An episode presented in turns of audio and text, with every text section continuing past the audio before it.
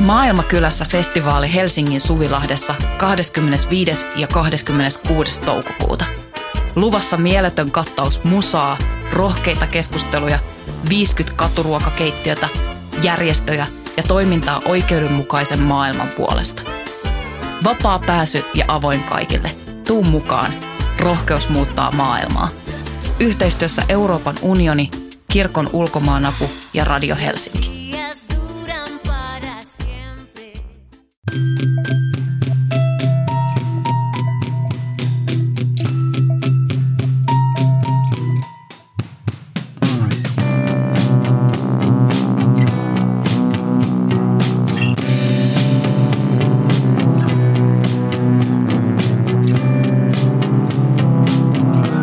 Heipä hei, pikku karvakuonot ja tervetuloa syndikaattiin. Minä olen Laura Gustafsson ja täällä Voiman studiossa minua vastapäätä istuu Emilia Männynväli.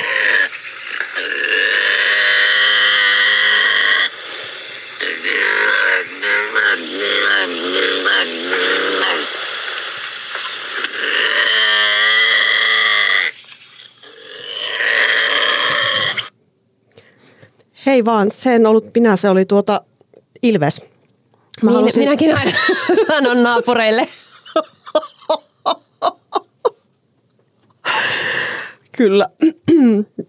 tota, halusin jakaa tämän, tämän tota, ihanan ääninäytteen kanssa. Tämä on siis, tekijänoikeudet olisi varmaan Ilveksellä, sikäli kun hänellä sellaisia voisi olla tämmöiset su- suurpedot.fi-sivulta löytyneen ääninäytteen.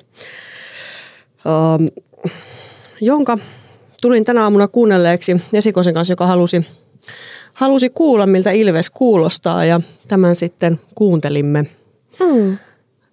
Hän epäili, että sillä on ehkä vähän limaa kurkussa. Mm. Itse epäilen, että Ilves oli ehkä vähän hermostunut henkilölle, joka piti mikrofonia, koska kissat pitää tuommoista ääntä, kun ne on Kyllä, musta, musta se kuulosti myös niin jotenkin vihaselta ja Joo. ahdistuneelta. Ilveksen, kuunneltiin paljon erilaisia ääniä, siis tota Ilveksen ääniä ja sitten se sellainen kutsuhuuto naaraallehan oli enemmän semmoista niin kuin haukkumista. Ahaa. Se, se kuulosti vähän koirahaukunalta tai sellaiselta, se, tai ehkä se olisi välillä sanonut niin kuin jau. Yllättävää, että Ilvekset ö, on näin vokaalisia tyyppejä. Mm kissoillahan käsittääkseni on, on tuommoinen ääntely lähinnä sitä, että he matkivat ihmisiä, koittavat puhua meidän kanssamme, koska me pidämme, me, me kommunikoimme tällaisella hyvin yksiulotteisella tavalla.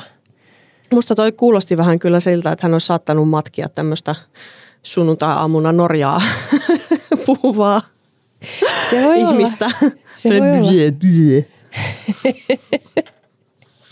Mm. Mutta mut joo, mä luulen, että toi oli, toi oli tommonen aggressiivinen. Että mi, missäköhän tilanteessa onko ollut nyt ihan puhtaat jauhot pussissa siinä äänittäjällä? Mm. Miten näitäkin äänitetään? Helvetin hyvä kysymys.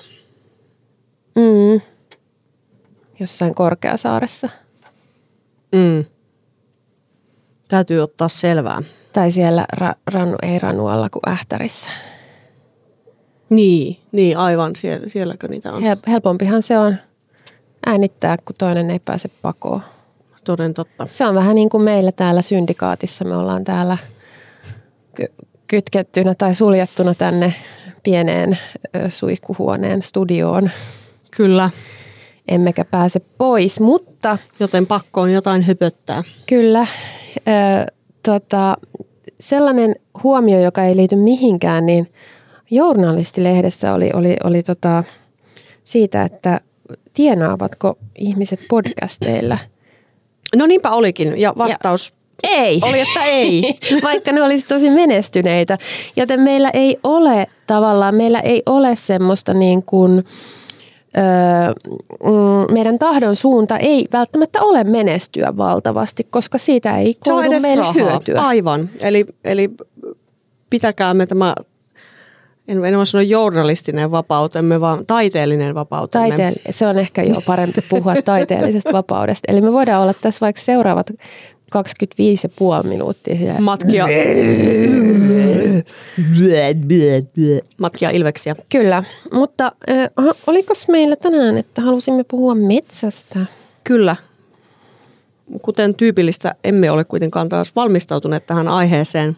Mm. Mutta tuli joku tällainen äkillinen, no ei tämä nyt oikeasti ole mikään äkillinen tai ihan uusi juttu, mutta mä sain jonkun uuden puuskan metsäherätyksestä puhuminen on vähän liikaa, mutta, mutta uuden, uuden puuskan, koska se on aina, aina ollut mulle tietyllä tavalla hirveän tärkeä ympäristö, mutta nyt tuossa hiljattain oli, uh, Iltiksessä oli juttua siitä, miten tuolla mm, Inarijärven rannoille – kaava toisensa perään valataan tämmöiseen luksushotellihankkeelle ja sekös kävi vituttamaan. Uh, tässä on tiettyä, tai no niin, no joo, siis tavallaan se, jo se ajatus, että ei, eikö ole niin kuin yhtä, yhtä satanan kolkkaa, minkä voisi jättää rauhaan. Rauhaan, tota, että et sinne pitää vetää sähköt ja, sähköt ja levittää asfalttia ja kaiken maailman valo, valo ja melusaaste ja kaikki, kaikki muu paska tunkee, niin onko, onko se nyt niin kuin, että eikö yhtään ainutta sellaista paikkaa ole, minkä voisi jättää siltä rauhaan. Ja tota, tota, tota.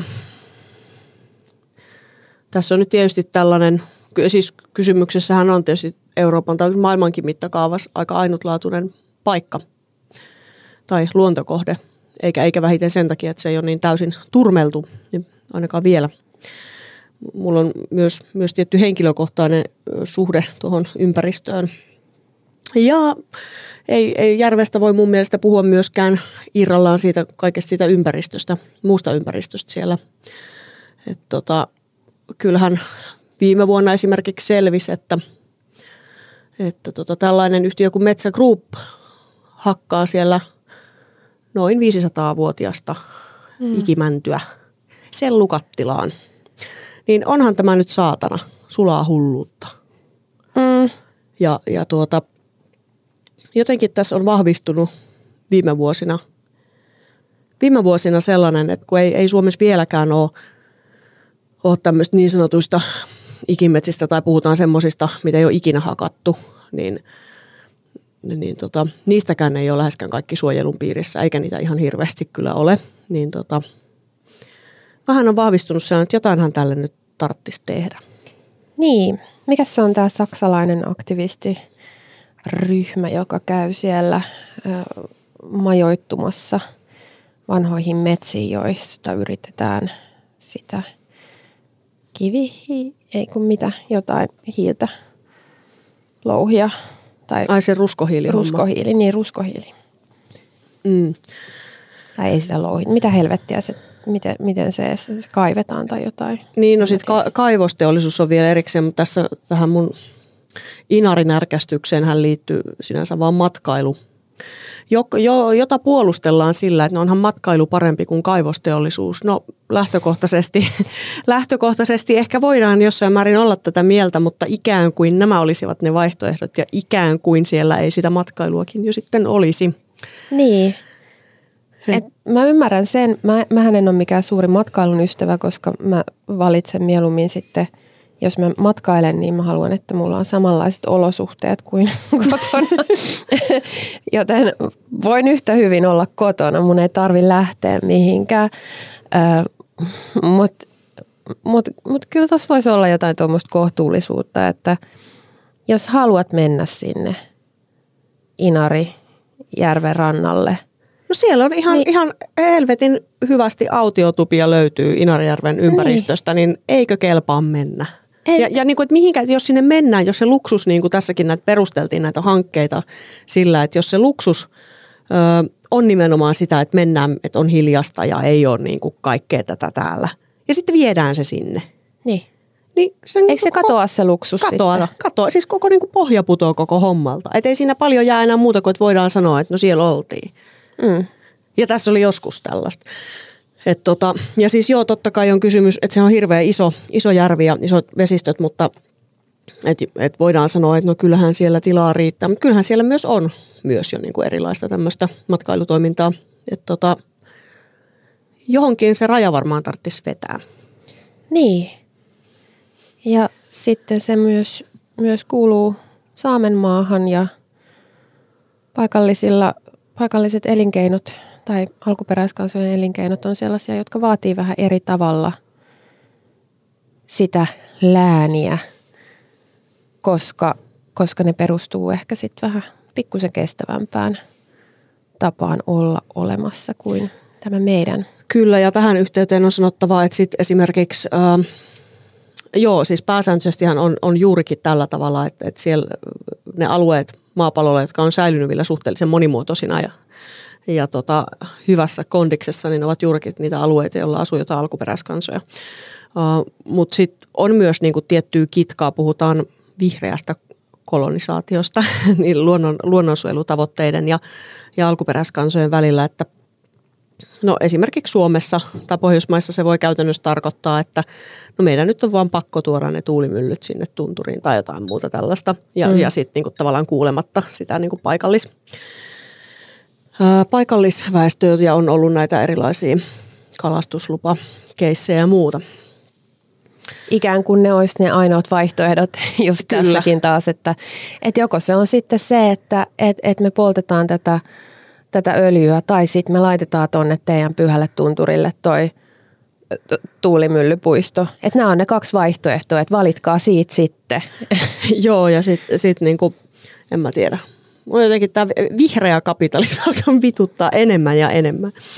Niin, no sehän, sehän ei ole ihan välttämättä niin kovin vihreä. No ei olekaan. Se on vain, se on vain kapitalismia. Kyllä, mutta, mutta yleisesti siis tämähän on semmoinen niin kuin mantra, äh, mantra mihin, mihin halutaan uskoa ihan poliittisen kentän laidoilta toisille, jos, jos puhutaan ylipäänsä kuitenkin ihmistä, jotka tunnustavat tämmöiset tieteelliset tosiseikat, kuten ilmastonmuutoksen, niin tota, Äh, halutaan uskoa siihen, että tällainen vihreä, äh, vihreä kasvu on mahdollista ja parempi teknologia pelastaa. Ja, no, mä, mä en ala tässä nyt sitä avaan sen enempää, mutta olen käsitellyt lukuisissa eri uh, kirjoituksissa, haastatteluissa. Paljon mua fiksummat ihmiset on kirjoittaneet siitä, ketä mä oon haastatellut, että minkä takia tämä on niin kuin, valheellinen fantasia.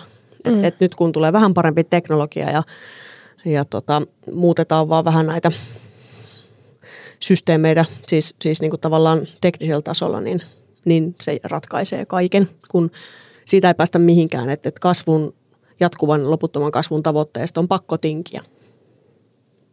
Niin. Mutta ei mennä siihen sen syvemmälle. se on, Ihan se on tavattoman masentavaa. Ja mehän ei haluta täällä masentavista aiheista kuitenkaan puhua, koska tota, mehän ollaan tämmöisiä ilopillereitä. Joo. Kuinka oikein purskahtelee tuo ilo tuolta. Mm, mutta joo, mä inhoon metsästäjiä syvästi. Tota, koirapuistossa mä niin vituttaa. Siellä käy semmoinen äijä, joka tota, se aina ajaa siihen – portille. Mm. Öö, ja sitten se päästää sen koiran sinne juoksemaan, että se ei niinku varmaan käytä sitä koiraa kävelyllä ikinä. Mm. Se vaan ajaa sinne ja päästää sen koiran kuselle ja paskalle ja vähän juoksemaan. Ja sitten se itse, jos se on yksinään siinä, niin se vetää röökiä ja sitten se heittelee maahan jotain niinku suklaapatukan kääreitä ja sitten niitä röökin tumppeja nice. on sen jäljeltä siellä. Ja sitten se on niinku ihan sika ärsyttävä. Ja mä vihaan sitä, niinku mä, mä inhoan sitä semmoista niinku ihme epäjohdonmukaisuutta ihmisissä, kun monet metsästäjäthän selittää sitä harrastustaan, tappamisharrastustaan sillä, että kun on niin kiva käydä siellä luonnossa – vittu sä et oo mikään vitun luontoihminen, jos sä ajelet siihen saatanan koirapuistoakin. ja sä et oo mikään suuri saalista, jos sulla on tollainen niin kuin huippuunsa treenattu niin kuin kylkiluut näkyy koira, joka hoitaa sen saalistamisen sun puolesta. Sä et, sä et ole mitään muuta kuin, niin kuin pelkkä tappaja siinä. Mm. Jos toi, toi tavallaan niin kuin, mä tekisin itse siihen jonkunlaisen eron. Eläimen kannaltahan siinä ei ole, ole eroa, mutta, mutta tota, mm, mä näen itse siinä jonkunlaisen asteeron tavallaan siinä, että, että elääkö oikeasti tavallaan, niin kuin, niin kuin vaikka mun isovanhemmat on oikeasti elänyt sillä tavalla, että he on niin kuin hyvin ison osan ruuastaan kalastanut ja metsästänyt sit lähiluonnosta vai ja osan, osanneet niin kuin liikkua, liikkua luonnossa ja se niin kuin luonnon tuntemus on ollut tavattoman syvällistä. Vai sitten onko sellainen hupiveikko, joka, mm. joka tota, lähtee kaikki, kaikkien mahdollisten vermeiden kanssa, nykyaikaisten vermeiden kanssa vaan töröttää jonnekin.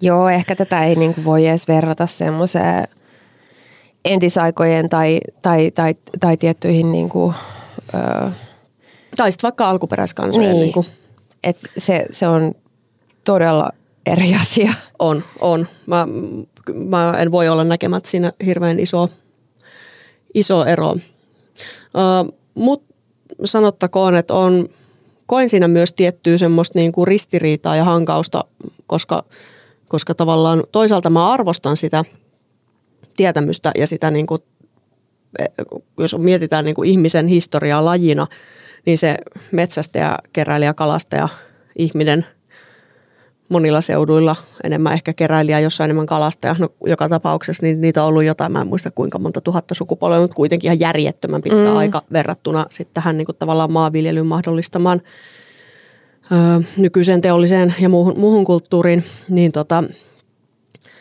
jotenkin sen jatkumon osana oleminen on mun mielestä toisaalta tosi siistiä ja arvostan sitä, että, siinä, että jos joku oikeasti tuntee sen lähiympäristön niin hyvin. Mutta sitten toisaalta omalla kohdalla on tehnyt sen, sen valinnan, että koska mun ei tarvi mun ei tarvi tappaa ketään voidakseni hyvin ja ollakseni kylläinen, niin mä en tee sitä. Mm. Mutta mut tietty, tietyn semmoisen niinku ristiriidan tässä tunnistan omassa jotenkin ruumiissanikin okay. tämän aiheen äärellä. Niin. Mutta se on jotenkin ankeeta, että se tietämys, että se tietämys pitää yhdistää sitten aina tuollaiseen väkivaltaan. Että et eikö se tietämys voisi olla just itseisarvoista? Miksi niin, nykyisin, nykyisin, nykyisin voisikin olla. Nykyisin mm. voisikin olla, mutta se on mun mielestä taas ihan eri asia, jos puhutaan elämästä joskus, joskus tota 100 tai 50 vuotta sitten. Niin todellakin, kun miettii, että miten – miten radikaalisti on, on tota, tämä suhde niin kuin jo ihan massassa muuttunut, mm. että, että mikä, mikä määrä maapallon pinnalla elävien eläinten massasta on Kyllä. näitä meitä kotoutuneita henkilöitä, ihmisiä ja nautoja ja sikoja. Domestikoituja. Mm. Ja, ja sitten verrattuna, verrattuna niihin, jotka – elävät siellä jossain laitamilla niissä, ö, niillä pienillä laikuilla, johon vielä mahtuvat ja pystyvät olemaan. Näinpä. Niin jotenkin se tuntuu täysin kohtuuttomalta, että et sitten niitä niit vielä vainotaan.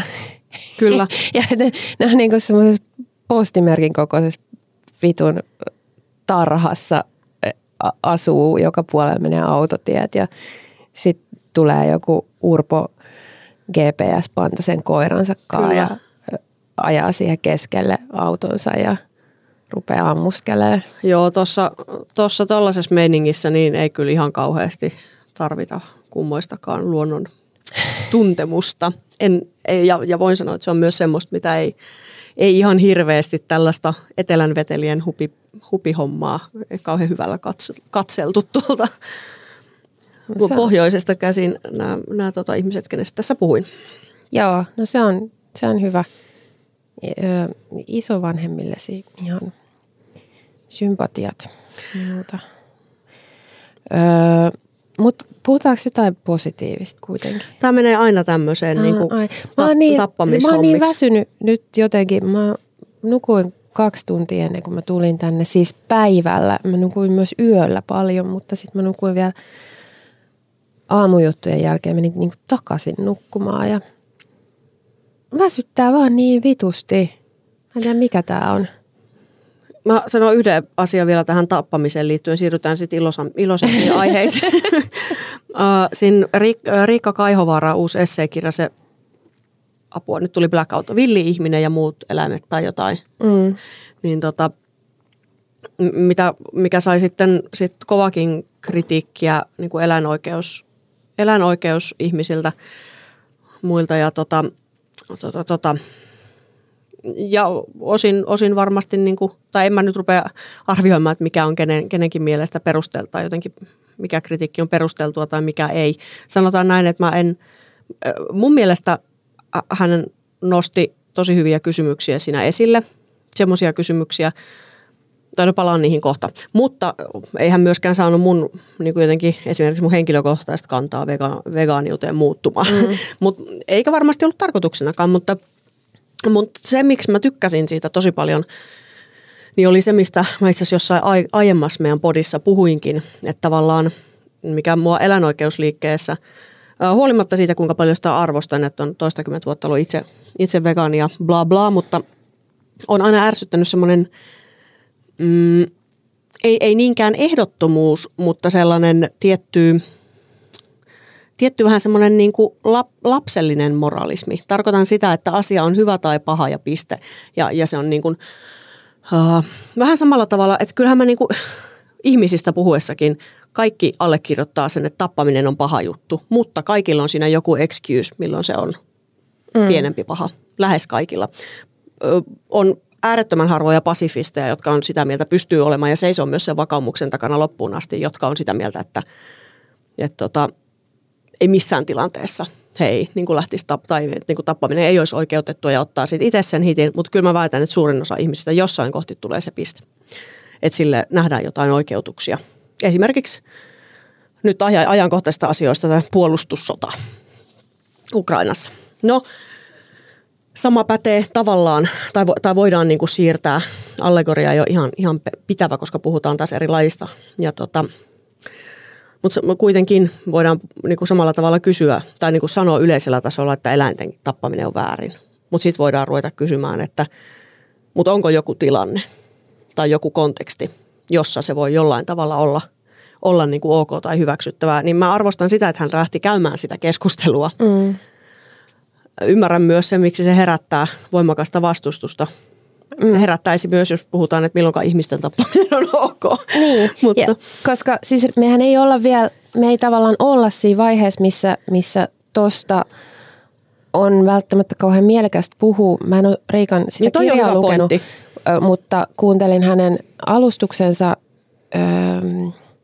se oli joku Seinäjoen taidehallin tilaisuus muistaakseni, jossa, jossa hän sanoi, että hän halusi pohtia just sitä, että, että mitkä on näitä, niin, niin kuin just se tappamisen, tappamisen moraali, että milloin mm.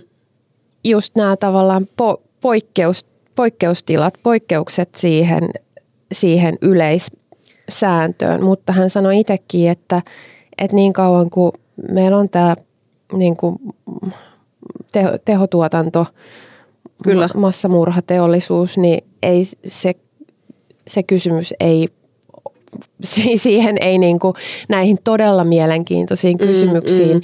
on tosi vaikea päästä käsiksi, koska, koska ne sitten helposti tulee vaan oikeuttaneeksi just sitä. Totta, toi on tosi hyvä pointti, että tavallaan se keskustelu ei ole vielä, että hän on, toi oli tavallaan ehkä vähän aikansa edellä tietyllä tapaa ne keskustelun aloitukset siinä, siinä, mitkä on oikeasti mun mielestä relevantteja ja kiinnostavia, niin kuin se, että, että näillä leveysasteilla, jos, jos tämmöinen nykyinen teollinen ruoantuotanto, myös siis kasvisruoantuotanto jotenkin kosahtaisi ja kaikki nämä niin kuin globaali logistiikka, niin tosi vaikea olisi elää esimerkiksi kalastamatta Suomessa jotenkin. Mm. Et niin kuin tavallaan... Oh. Niin no siis olisi täysin mahdotonta äh, luultavasti elää yhtään millään tavalla, koska, koska meitä on niin hirveän paljon, me ollaan täysin riippuvaisia teollisesta elintarviketuotannosta ja ihmisillä on myös sitä isoja fantasioita tai ehkä vähän semmoisia harhakuvitelmiakin niille, jotka ei ole just kokeillut itse mitään niin kuin edes pienimuotoisia edes omatarveviljelyä siitä, että mitä ihminen oikeasti pystyisi ja millä aikataululla mm. kasvattaa itselleen ruuaksi vaikka. Ja sitten just tämä ihme metsästysfantasia. Se on että, myös yhtä lailla et, fantasia, et, että et, sinne niinku, vaan menee. Ja... Me, sinne vaan menee ja niinku löytää jotenkin ne. Kyllä, ja kyllä. saa ne tapettua, saa ne nyljettyä, saa ne niinku teurastettua. Et Mä en usko, että se on kovin vaikeaa, tai siis kovin helppoa, ja mä, mä luulen, että... Kalastuskaan toimisi silleen, että sä menet milloin vaan mihin tahansa jotain viskelee. niin kuin... Haavi vaan sinne veteen. Sieltä niitä. Kyllä ne sieltä nousevat. Et... No fantasia yhtä kaikki. niin, että sitten, että noi tyypit, noi tyypit tulee välillä just selittää sitä, että, että kun toi vegaanius ei ole tuolle oikein realistista. Joo, no se ei ole kyllä yhtään realistisempaa, että he pärjäisi pärjäisi yleensä ja itse sitten, yhtään sit kun mietitään sitä, että miten vähän siellä on niitä, niitä otuksia tuolla metsissä, mm. että et ei ne ihan hirveän pitkään riittäisi. Ei niillä, mm. ei niillä kovin, kovin monta ihmistä Kyllä. ruokittaisi. Kyllä. Et, et, et eniten varmaan on semmoisia niin kuin pienehköjä ja keskikokoisia kasvinsyöjiä, jotain kauriita ja tällaisia. Ja ne on kyllä tosi pieniä. Mä oon nähnyt viime aikoina hirveän paljon Laajasalossa kauriita. Niitä tulee metsäpolulla ihan vastaan, koska siellä on varmaan siellä on näitä tämmöisiä rakentamattomia länttejä, mutta, mutta tota, ne alkaa olla aika ö, hajanaisia. Hmm. Tuli noista riittämisestä mieleen, että tota, Ukkini juurikin sieltä pohjoista Lapista kertoi tällaista, tällaista juttua, että, että hän oli, siis silloinkin oli tietysti mm, tietyt metsästysajat ja muuta ja milloin sai mitäkin metsästää ja esimerkiksi, esimerkiksi siis vuosisadan, miten se meni, vuosisadan alkupuolella jossain vaiheessa hirvikanta oli niin kuin se pieneni ihan hir- esimerkiksi hirvikanta pieneni hirveästi, mutta sitten sit sitä niin kuin suojelutoimia lisättiin ja näin, mutta tietenkin se oli säänneltyä ja tota, luovaraista, mutta silloin uh, Lapin sodan jälkeen, kun he palasivat sinne uh, tuhkan keskelle, niin tota, hänen äitinsä oli sanonut, isomummoni siis, että voisitko käydä. Hän oli ollut siis semmoinen ihan koulupoikainen vasta silloin että voisitko hoitaa pötyä pöytään, että, että jos, jos yhden ampus, niin ei kai se olisi niin paha. Ja hän oli sitten jonkun ajan päästä, ö, olettaisin, että se on ihan hetkessä, hetkessä tapahtunut, niin tullut kertomaan äidilleen, että sain kaksi. Okay. et, et niin kun joku, joku tällainen tilanne on mun mielestä esimerkki ö, siitä, että mun on hyvin vaikea käydä moralisoimaan tässä tätä hirven ampumista.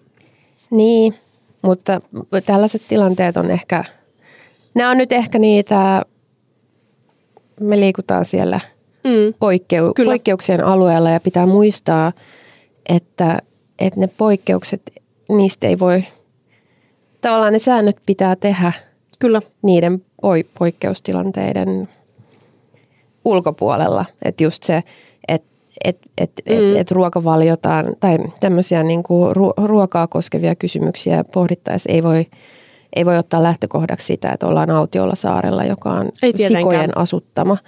Että mitä siellä se on, sitten? Se on ihan päivänselvää. ja että se täytyy... Mutta tarkoitin vain sanoa, että niitä ei, ole niin hir- ei tarvitse mennä hirveän kauas lähihistorian eikä edes oman perheen historian ulkopuolelle, kun sellaisia tilanteita on mm. ihan hirveä, että niitä tulee vastaan ja paljon. Ehdottomasti, joo. Öö, niin, no niin. Nyt, nyt mä keskeytin sun, sun jonkun paremman kelan. Ei mulla varmaan ollut mitään parempaa kelaa. Öö, musta on hyvä, että meillä on tässä asiassa tämmöisiä vähän eri, eriäviä näkökulmia ja sulla on tuommoinen niin kuin, öö, selvästi tulet paikasta, jossa ollaan enemmän, enemmän näiden, näiden asioiden äärellä oltu. Itsehän en, en kauheasti tiedä, mitä isovanhempani ovat ovat, tota, no toiset on olleet maanviljelijöitä ja toiset on eläneet kaupungissa. Ää, niin ei, ei ole ollut tällaista – se maanviljelyskin on ollut ihan perseestä, että sen, sen tuomitsen kyllä mielelläni, tai ainakin sen niin kuin ma- maito, maitotalouden, mutta ää, joo, e, siinä on suuria eroja, että elääkö sen, elääkö sen muun, muun eläinkunnan kanssa, minkälaisessa suhteessa sitä elää, elää sen kanssa? Ja onko se edes niin kuin tämmöiselle ihmiselle, joka – joka asuu vaikkapa nyt Helsingissä tai, tai Nurmijärvellä tai vastaavassa, niin onko se edes, onko edes mahdollista olla tuommoisessa suhteessa sitten siihen muuhun luontoon, että se olisi Tekisi mieli sanoa, että epäilen, mutta, mm. mutta en, en, en käy vetämään mitään, mitään tota linjauksia tästä aiheesta omalta kohdaltani olen todennut eh, näin Helsingissä asuvana, että ei ole perusteltua. Sinä et lähde, siksi, et lähde siksi tästä metsästä, maastoon luontokokemuksia hankkimaan mm. pyssyn kanssa. Juurikin näin. Tuota, Me ei päästy nyt puhumaan siitä metsästä ollenkaan. Ei, mutta menkää sinne. Se on ehkä sanoin kuvaamaton niin kuin hyvässä mielessä.